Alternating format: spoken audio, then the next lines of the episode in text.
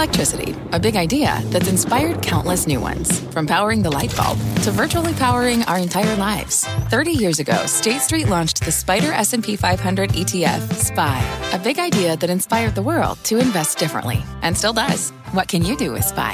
Before investing, consider the fund's investment objectives, risks, charges, and expenses. Visit ssga.com for a prospectus containing this and other information. Read it carefully before investing. SPY is subject to risks similar to those of stocks. All ETFs are subject to risk, including possible loss of principal. Alps Distributors Inc. Distributor.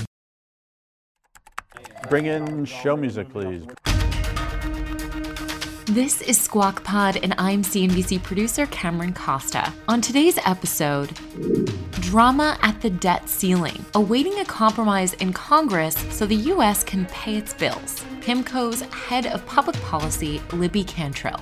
The majority of Republicans know that when push comes to shove, they will have to raise the debt ceiling somehow. Now, of course, they want to get some concessions along the way.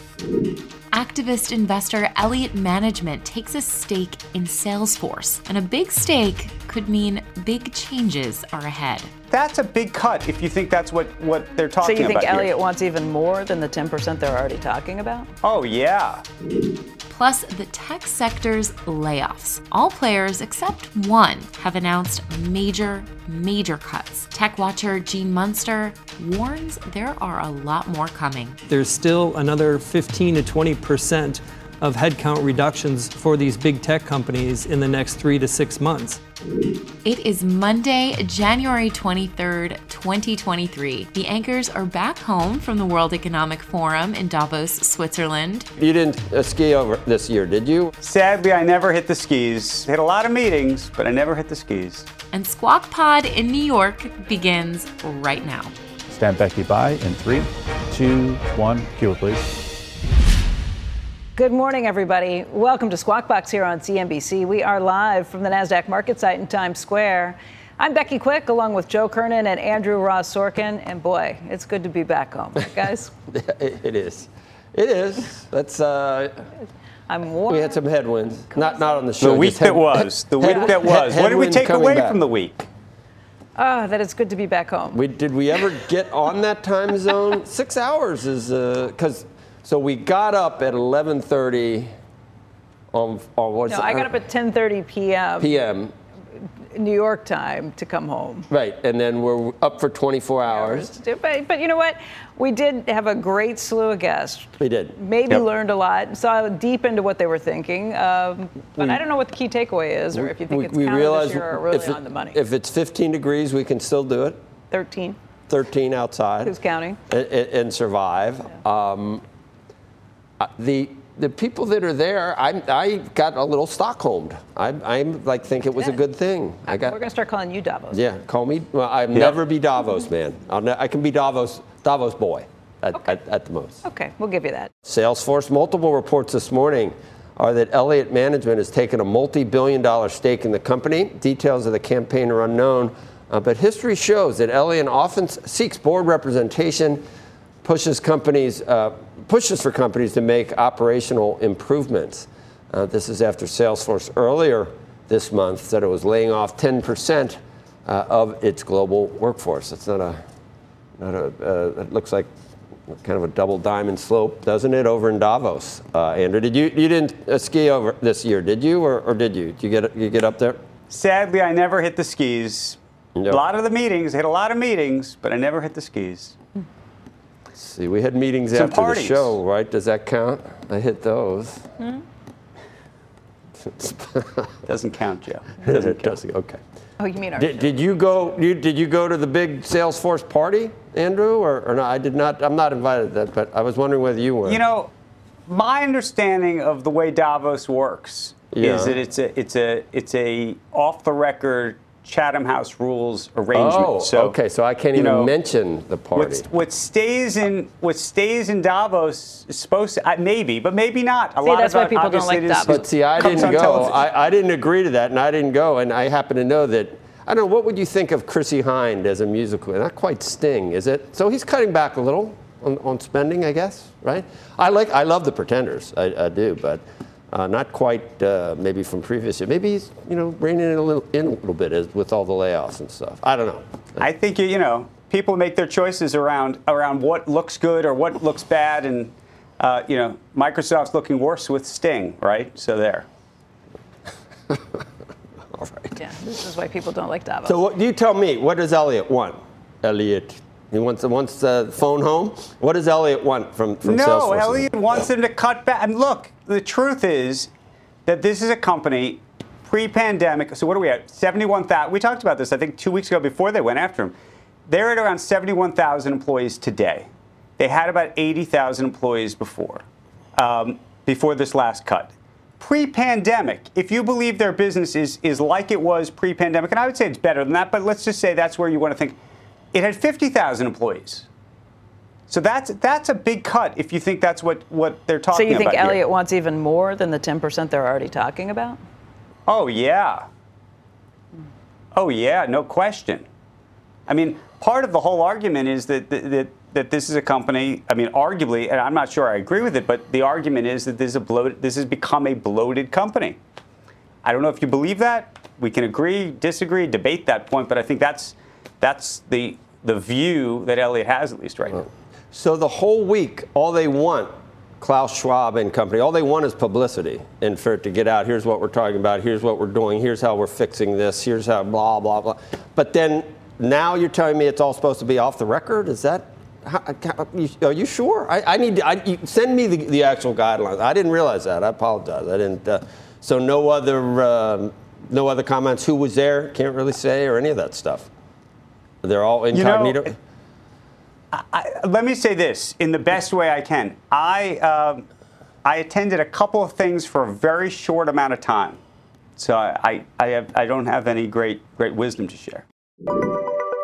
The latest National Association for Business Economics survey it is out and could be signaling that the Fed's rate hike strategy is working to slow the economy. Economists now expect more businesses to cut jobs and spend less on expansion for the first time since the pandemic. The survey also showing that business owners are still concerned that the Fed's decision making could push too hard on the economy and potentially uh, put the U.S. into a recession this year. Now, the Fed's next two day meeting begins, mark your calendar, January 31st. I think we're back to maybe inflation is moderating, maybe we don't get a horrible recession.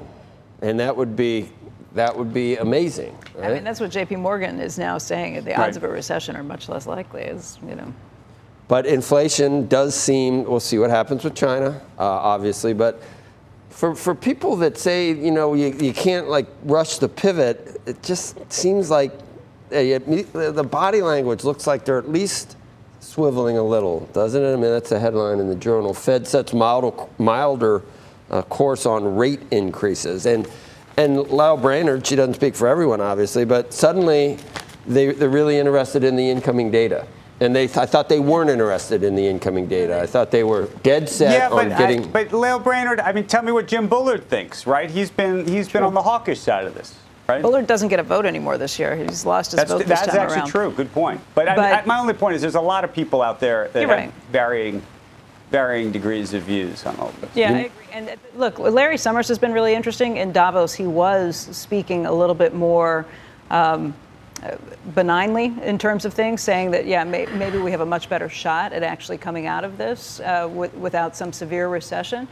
But he also made comments at the CNBC event where he was talking about how um, look, the one thing you don't want to do is have to come back and fight inflation again. You really have to make sure you snuff it out this time around. It's a pandemic reopening.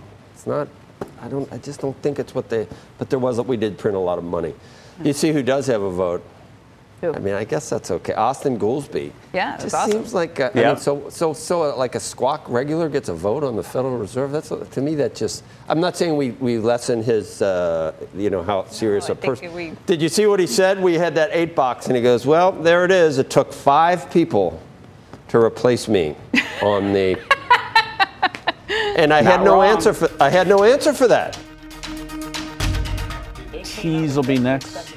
Coming up on Squawk Pod, DC's debt ceiling drama. The U.S. has hit its borrowing limit. We're running on extraordinary measures until Congress makes a compromise. PIMCO's head of public policy, Libby Cantrill, on what's at stake for the U.S. and for lawmakers. If it really does look like default is a potential, not only will obviously the markets react, but you know the big donors will also be you know reaching out to members.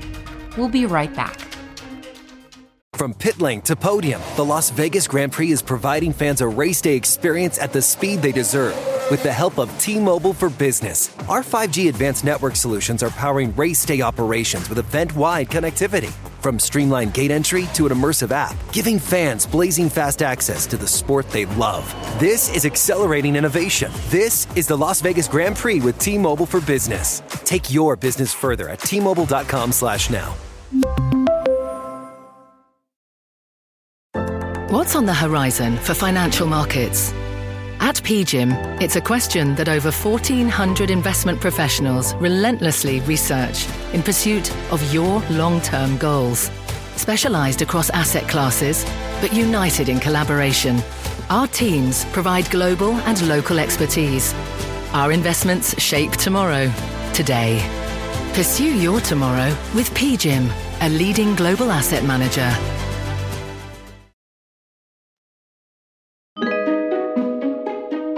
Welcome back to Squawk Pod. Last week, the United States hit its debt limit. We have now officially hit our borrowing cap of 31.4 trillion dollars. This means the US government has run out of money to pay its bills. For now, the Treasury Department is picking up the slack, leaning on what Treasury Secretary Janet Yellen has called extraordinary measures to ensure that everyone gets paid. But that slack runs out in the summer. And at that point, if Congress hasn't agreed to raise the debt ceiling, the United States will default on its loans. Now, the US has never defaulted on its debt. And that's mostly because the US has the ultimate confidence of international markets who buy our debt in the form of treasury bonds. The confidence that the United States will not go bankrupt, that the United States will be able to pay off its loans, is a cornerstone of the global economy. So, even though a default has never actually happened, we have raised the debt ceiling before, actually 78 times since 1960. And the standoff we're in now, well, that has also happened before, notably in 2011. Now, like then, we're waiting for Congress to agree on something, whether it's lifting the debt ceiling even higher or setting up a new system. One group of lawmakers is pushing to tie the debt limit to a percentage of national economic output instead of a fixed dollar amount. The holdup this year, as usual, is bipartisanship. As in most negotiations, each party hopes to get a little extra out of the compromise. Here's Joe Kernan, Becky Quick, and Andrew Ross Sorkin with the rest of the debt ceiling drama. Lawmakers uh, are working on a plan to avert a debt crisis, a debt ceiling crisis, that is. Joining us now with what's at stake, Libby Cantrill, head of public policy uh, at PIMCO. Any reason to think, Libby, that, that uh, there's going to be some I mean, the eventual outcome is probably the same, but will there be some different things happening that we haven't seen in the past, in your view, uh, this time around? Yeah, good morning. good morning, Joe. Um, yeah, well, what we're telling our clients is that uh, it is really, it is really early, uh, arguably too early uh, to be even talking about the chances of default here.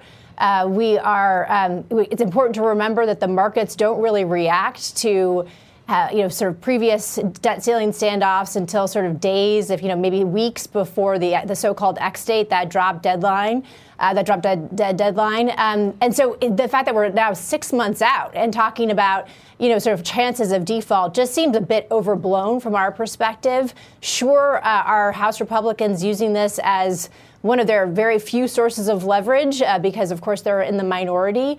Um, yes, uh, of course, and I think this that should have been to, to, you know, sort of expected. Um, but kind of when push comes to shove, Joe, as you said, we've seen this movie before. We don't think the dynamics are are very different from sort of the 2021 uh, debt ceiling standoff or the 2015 debt ceiling standoff.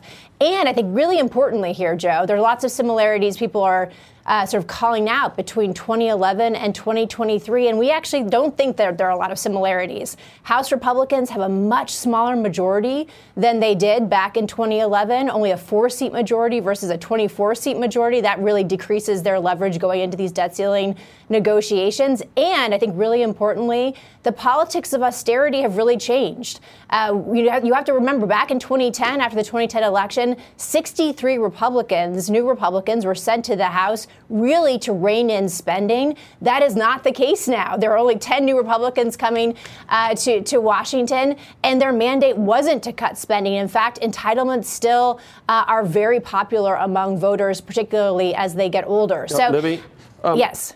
During the, the, the leadership debacle, whatever you want to call it, that, that ended with, with Speaker McCarthy getting the it probably the Republicans that were the 20 holdouts weren't didn't really do the overall party any favors probably, and you saw the glee and the Schadenfreude and the epicaricacy. I remembered how to say it. The epicaricacy of the Democrats during that whole thing. They were maybe there wasn't alcohol, um, although I didn't check for flasks, but there was at least popcorn and a lot of enjoyment watching that happen. Now, once again, you're setting up the Republicans as the bad guys here. This is, everybody is. But Andrew made a point earlier. Now, this is the Daily News, and we know the Daily News is like the opposite of the New York Post, kind of like Fox and, and CNN. But uh, you see what that says? It's got Thelma and Louise headed off the cliff, and it doesn't have a, a donkey and a elephant. It's got an elephant and Uncle Sam. So once again, this is all the Republicans Democrats are trying to be do the right thing and the fiscally. They love this. Are the are the Republicans dumb enough to get played again? So that so, are they dumb enough to get played by Yeah, and- by the Democrats again and by holding out? Yeah, and just to be just to be, just to be clear, Joe, um, I'm not. You know, I'm not saying that Republicans are necessarily at fault here. What I'm saying is that this should be expected. That usually um, a party in the out of out of out of power in the White House uses any sort of tool they can to extract concessions or uh, to exert leverage over the party that's in power. And so it shouldn't be surprising that House Republicans are using this as one of their few sources of leverage. That is sort of the point that I, I am making Mhm. here. Um, but yes, I mean, in terms of kind of the politics here, you know, 2024 is going to be right around the corner.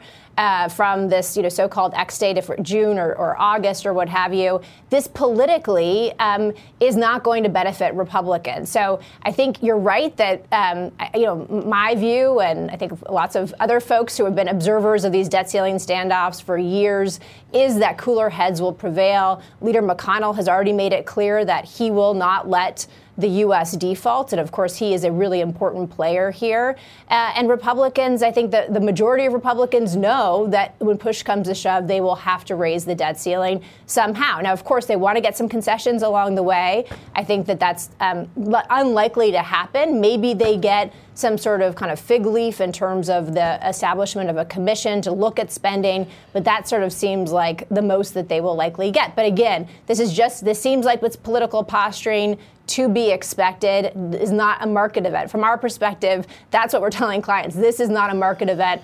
As of now, we take this seriously, uh, but folks should be uh, focused on other things like what the Fed is doing. Hey, Libby, the only thing I'd say is having watched the, uh, the, the election for Speaker that just took place, um, I mean, that was pretty unwieldy, pretty different than what we'd seen in the past. And I just wonder how much power those people will have over Speaker McCarthy. Um, eh, just in terms of what he had to say okay to and allow in order to go ahead and get elected Speaker. Is, is he in a weaker position, or are we not looking at that correctly?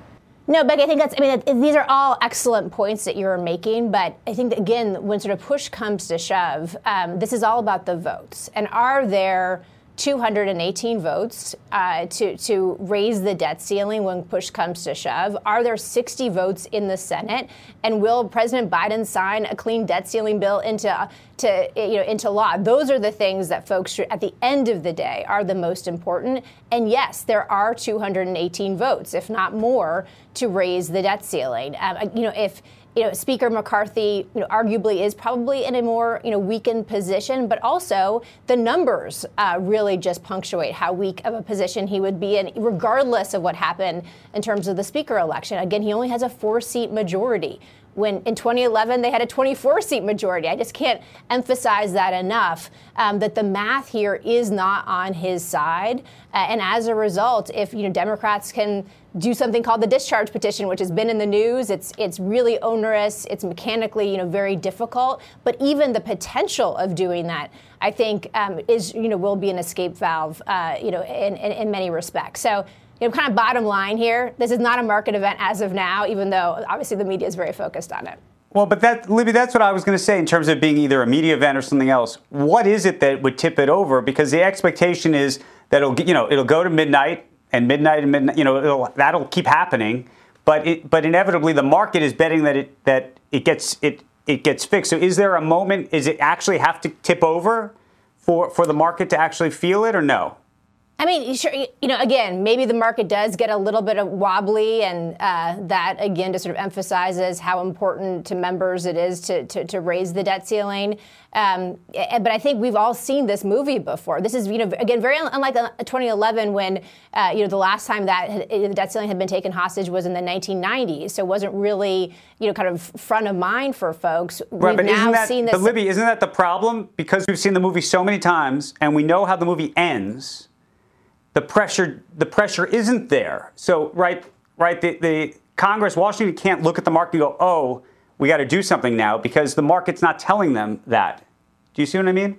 No, no, I, I, I, I, I know your, I see your point, but I also, you know, just, just the reality here is that a lot of these members on the Republican side are going to be hearing from donors who are in the financial markets. And should we be getting closer to the X date without a resolution, even if the market is fine and sort of sanguine about this, folks will members will be hearing from you know very important stakeholders of the importance of this. Um, and if it really does look like default is a potential, not only will obviously the markets react, but you know the big donors will also be you know reaching out to, to members. So I know we're not trying to be sanguine about this. We're big participants in the Treasury market. We're fiduciaries, obviously, but I think the fact that we are of treating this default as um, you know, you know, in some ways, a fait accompli here in January uh, just feels, you know, very, very premature.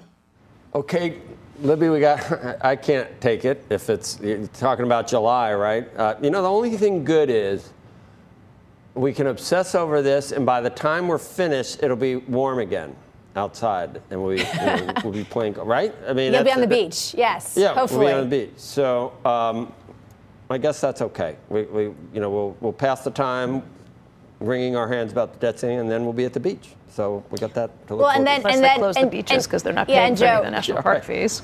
We might then be talking about a government shutdown, which I don't think really is a market event either. That actually, you know, if, if Republicans really want to get concessions from the administration and from Democrats, that's the fight to focus on because that's talking about future spending, uh, not just Yeah. you know authorizing previous spending. Right. I, I wish what, what was that? the trillion dollar coin. Like if someone loses it and we happen to find it, that'd be cool, right? I mean, that would. Uh, if they if they Find a misplace penny, it, pick it up. Yeah, trillion dollar coin. We'd blow that if if we started printing trillion dollar coin. We'd go through that like like nothing. I mean, we'd, student loans, we'd just boom. There would be lawsuits that would come from it. There would. These are the problems with any of the workarounds that they've talked about. You could sell additional treasuries, but then what, what would that do to the treasury market if you're selling things that don't have the support of both sides of the government? There's a lot of workarounds that are not going to seem like great workarounds. All right, Libby, thanks. Next up on Squawk Pod, job cuts in Silicon Valley are piling up. The haircuts are only just beginning. Gene Munster of Deepwater Asset Management. Simply, these companies added too many people too fast. From their innovative practice facility to unmatched views from the fairway, the PGA of America is helping lower scores and elevate fan experiences with 5G solutions from T-Mobile for Business. Together, we're using AI-powered analytics to expand coaching tools and bringing fans closer to the pros with 5G connected cameras. This is game-changing innovation. This is the PGA of America with T-Mobile for Business. Take your business further at T-Mobile.com/now.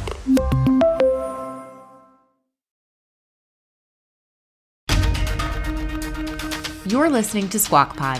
Up and Andrew, Q. Good morning and welcome back to Squawk Box right here on CNBC. I'm Andrew Ross Sorkin along with Becky Quick and Joe Kernan. Job cuts in Silicon Valley, they are piling up, and Google's parent company Alphabet, the latest to reduce its headcount, laying off 12,000 workers. Some tech stocks already seeing a bounce this year with Alphabet up 11%, Amazon and Meta gaining about 16% on the back of it. Here to discuss what the recent cost cuts could mean for tech stocks is Gene Munster, uh, whose Loop Ventures is now Deepwater Asset Management. Uh, good morning to you, Gene. Uh, we Hi, heard Andrew. from them. We also heard from Microsoft uh, while they were in Davos uh, having that party with Sting, which turned out to not be such a great look. We were talking about that. And then you got activist investor uh, Elliott Management now this morning uh, in Salesforce's stock. And you can only imagine that that 10% headcount reduction could turn into more. What do you think? It's going to turn into more, Andrew, highly likely. And just to put some parameters around that, I went back and looked at where we were at the end of 2019 in terms of headcount and looked at all big tech. And most of them have grown at the same pace as their revenue, typically 50 to 80 percent. The one standout company that hasn't had that growth is Apple in terms of their headcount. They grew revenue 52% over that period, but their headcount was only 19%. And I bring up that as a case study, and I think it will be a, a guidebook for other tech companies. And ultimately, when you put this together, what it implies is that there's still another 15 to 20 percent of headcount reductions for these big tech companies in the next three to six months. And, uh, is that, and you pl- think that's across the you think that's across the board? We were talking about Salesforce earlier. So Salesforce had, and the, the question is, you try to look at what the employment picture was like pre-pandemic. So Salesforce was at 80,000 just a month ago. They're now down to about 71 something, and they were at about 50,000 pre-pandemic. And I don't know if you think that's an, a good barometer for all of this, but do you say that you got to you got to turn the clock completely backwards? Not entirely backwards. I think that kind of let's again use Apple as an example. That 20% benchmark is from where we're at the end of 2019 is a good um, is, is, a good indicator. Ultimately, is the the issue here is that the headcount growth being at the same pace of revenue growth is one piece. The second is that it is just politically impossible to make the proper changes in the speed that these companies need to do it. The one company that has done that, obviously, Twitter, and uh, that has its own. Uh, well, uh, let's let's talk about that though, because and, and I will say, you know, in Davos, one of the things that I heard from so many different tech executives was almost an, uh, a level of awe. Um, you know, irrespective of what you think about what's happened at Twitter, a level of awe from a management perspective of the, the, the willingness uh, to cut as, as, deeply as he has, and a sense that at least thus far it's working, meaning that the service hasn't broken down completely. That's uh, in part of my uh, belief. I agree. It is impressive. I think it is uh, freeing for some executives to look at what's happened, and he's kind of set that as uh, a plausible approach that you can have significant head cuts. Uh, it is, uh, and ultimately, it keeps coming back to simply these companies added too many people too fast. And in Twitter's case, like you said, the business is still going on. In Apple's case, they're still uh, cranking out products. They're still growing revenue at a pace that is out, outpaces what a lot of analysts had thought. So at the end of the day, I think that um, you know, uh, again, it's uh, these other companies aren't going to do it. They're, they have uh, a sense of kind of politically how to go about this that Elon Musk doesn't. Gene, let me, let me just ask if you have Elliott Management now in its sales force, does that give them cover to do things that they would like to do? Does this put pressure on them? Are they unhappy about Elliott coming in? How, would you read that? I think it gives them cover. Ultimately, uh, probably cover to take a step in the right direction. But even if somebody comes in new, it still is something where you can't go and, and take that full measure that you need to do.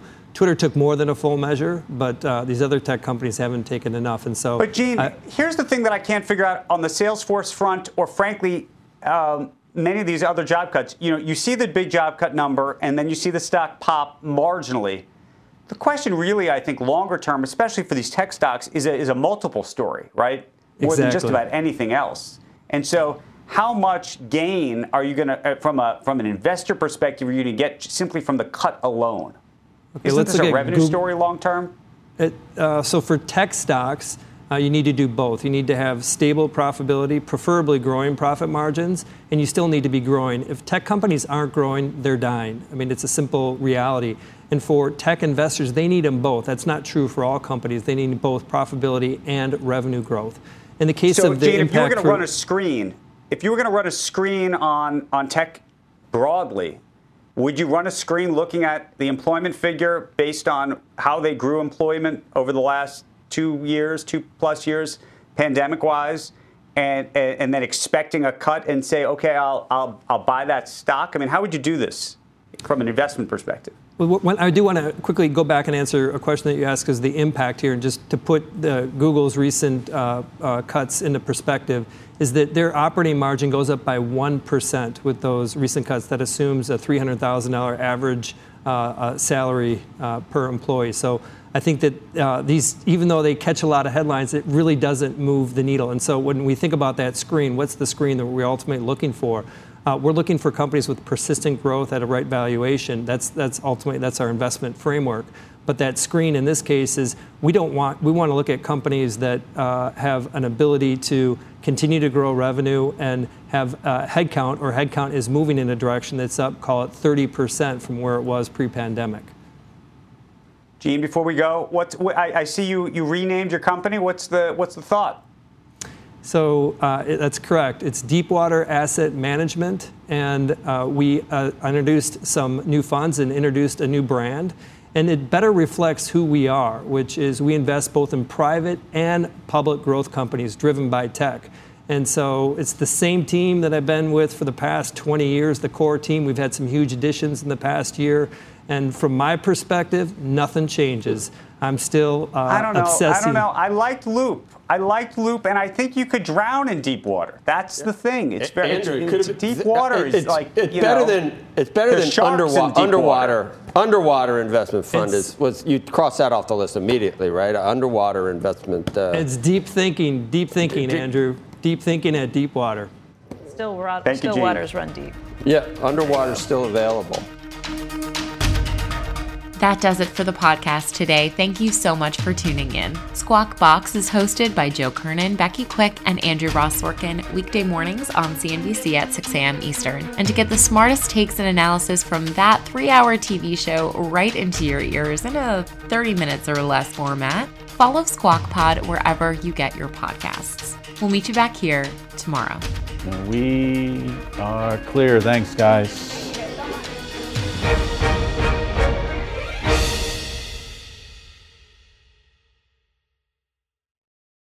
From their innovative practice facility to unmatched views from the fairway, the PGA of America is helping lower scores and elevate fan experiences with 5G solutions from T-Mobile for Business. Together, we're using AI-powered analytics to expand coaching tools and bringing fans closer to the pros with 5G connected cameras. This is game-changing innovation. This is the PGA of America with T-Mobile for Business. Take your business further at T-Mobile.com/now.